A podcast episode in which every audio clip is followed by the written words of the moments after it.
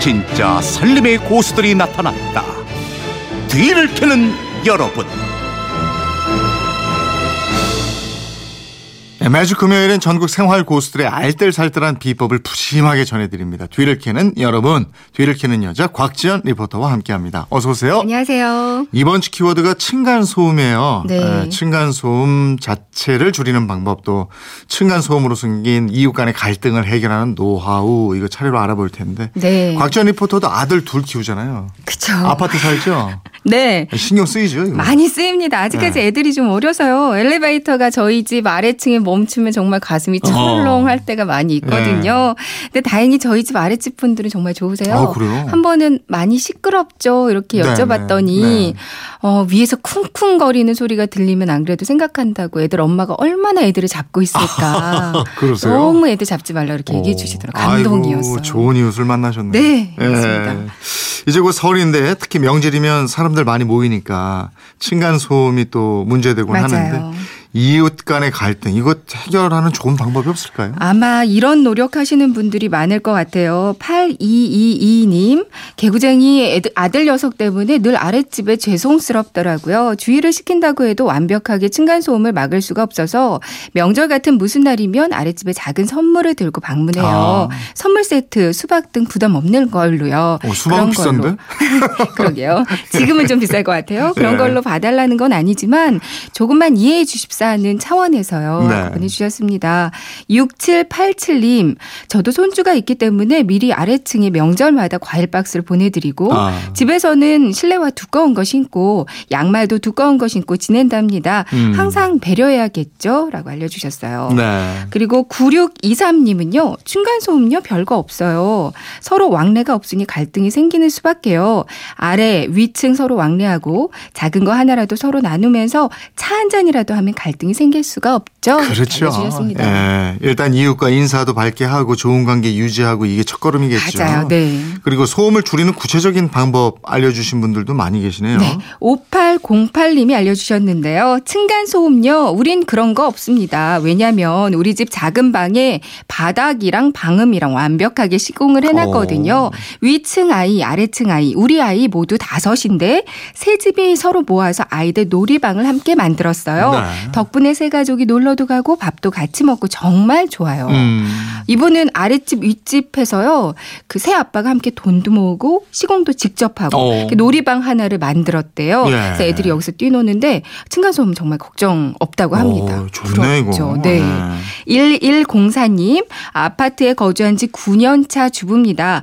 식탁 의자에 있는 아이들의 작아진 양말을 씌워 바닥 끄는 소리를 줄였고요. 아이들 뛰는 소리, 쿵쿵 소리는 예쁜 더 신으로 조금이나마 줄여봤어요. 여기서 아이들 키우는 집은 방음 매트는 기본인 거 알고 계시죠? 네. 맨발로 다니면 더 심한 남편의 쿵쾅쿵쾅 소리, 음. 수면 양말로 줄여봤네요. 저만의 층간소음 줄이기였습니다. 네. 하셨습니다. 예. 3543님은 아이를 초저녁에 빨리 재우는 방법이 있어요. 그러려면 낮잠을 덜 재워야 하고요. 날 좋으면 무조건 놀이터에 나가 놀아요. 아래층 중학생 딸 시험 기간에는 쭉 데리고 나간답니다. 아, 시험 기간에도 그 렇네. 노력 많이 예. 하시죠. 네. 3344님, 바닥에 매트나 스티로폼을 깐다고 해도 아이들은 성인과 달라서 깔아놓으면 더 높이 뛰라는 걸로 알고 더 높이 뛰어 발목을 다치는 경우를 어. 종종 봤어요.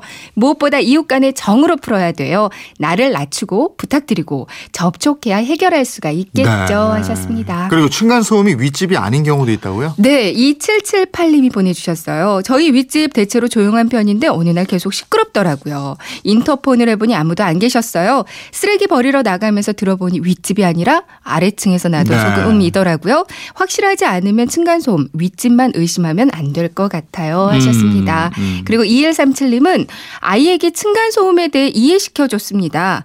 잠들기 전에 조용할 때 윗집에서 나는 소리를 들려주면서 너가 뛰면 아랫집은 지금 들리는 것보다 더 시끄럽단다. 이렇게 알려줬어요. 아이가 네. 알아서 조심하더라고요. 네. 하셨습니다. 아, 밤에 막 피아노 치고 뭐 악기 하고 이런 소리 있잖아요. 예. 이런 게 밑에서 올라오는 소리가 더 시끄러워요. 네. 예, 그런 그러니까 건또 윗집 아랫집 다 조심해야 될 것 같아요. 에티켓이니까. 네, 맞습니다. 다음 비법은 청취자 음성으로 직접 들어봅니다.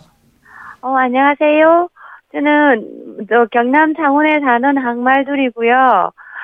11층에 살고요. 12층에서 이사를 오셨는데 그전 분들은 참 조용했어요. 근데 갑자기 위층에서 쿵쿵쿵 하- 하는 어린아이 발소리가 들렸고요. 어, 또 때로는 드릉드릉 하는 맷돌 굴러가는 소리 같은 게 밤낮없이 들렸어요.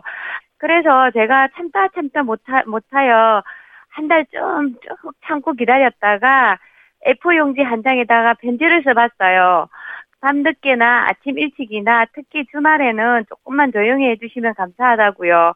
그랬더니 갑자기 어느 날 갑자기 조용해지더라고요. 그 편지를 받아보셨나 봐요.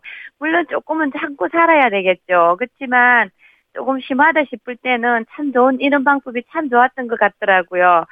뭐 서로 얼굴 붉히지 마시고 편지를 한번 써보시는 게 어떨까 하네요. 네. 네, 알겠습니다. 오늘 전화로 비법 전해주신 청취자 0848님께는 백화점 상품권 보내드리겠고요. 오늘 소개된 다른 비법 중에도 몇 분 선정해서 선물 보내드리겠습니다. 이게 저 개인들도 노력하고 이웃들도 노력해야 되겠지만 시공사들도요 아파트 지을 네, 때 맞아요. 요건 좀 더 신경을 써줬으면 좋겠더라고요. 네, 절실합니다, 네. 정말. 예. 그리고 다음 주 금요일이 벌써 설 연휴잖아요. 네. 에, 저희가 다음 주 금요일에는 설 특집으로 찾아뵐 예정이라 뒤를 캐는 여러분은 한 주 쉬어가죠? 네. 어, 아쉽지만 다음 주엔 한 주 쉬어가고요. 네. 2월 3일 금요일에 새로운 비법 가지고 가득 들고 다시 찾아오겠습니다. 한 주 쉰다 그렇게 목이 메서 들켰네요. 네, 한주 쉬고 오세요. 네, 고맙습니다. 지금까지 뒤를 캐는 여자 곽지연 리포터였습니다. 고맙습니다.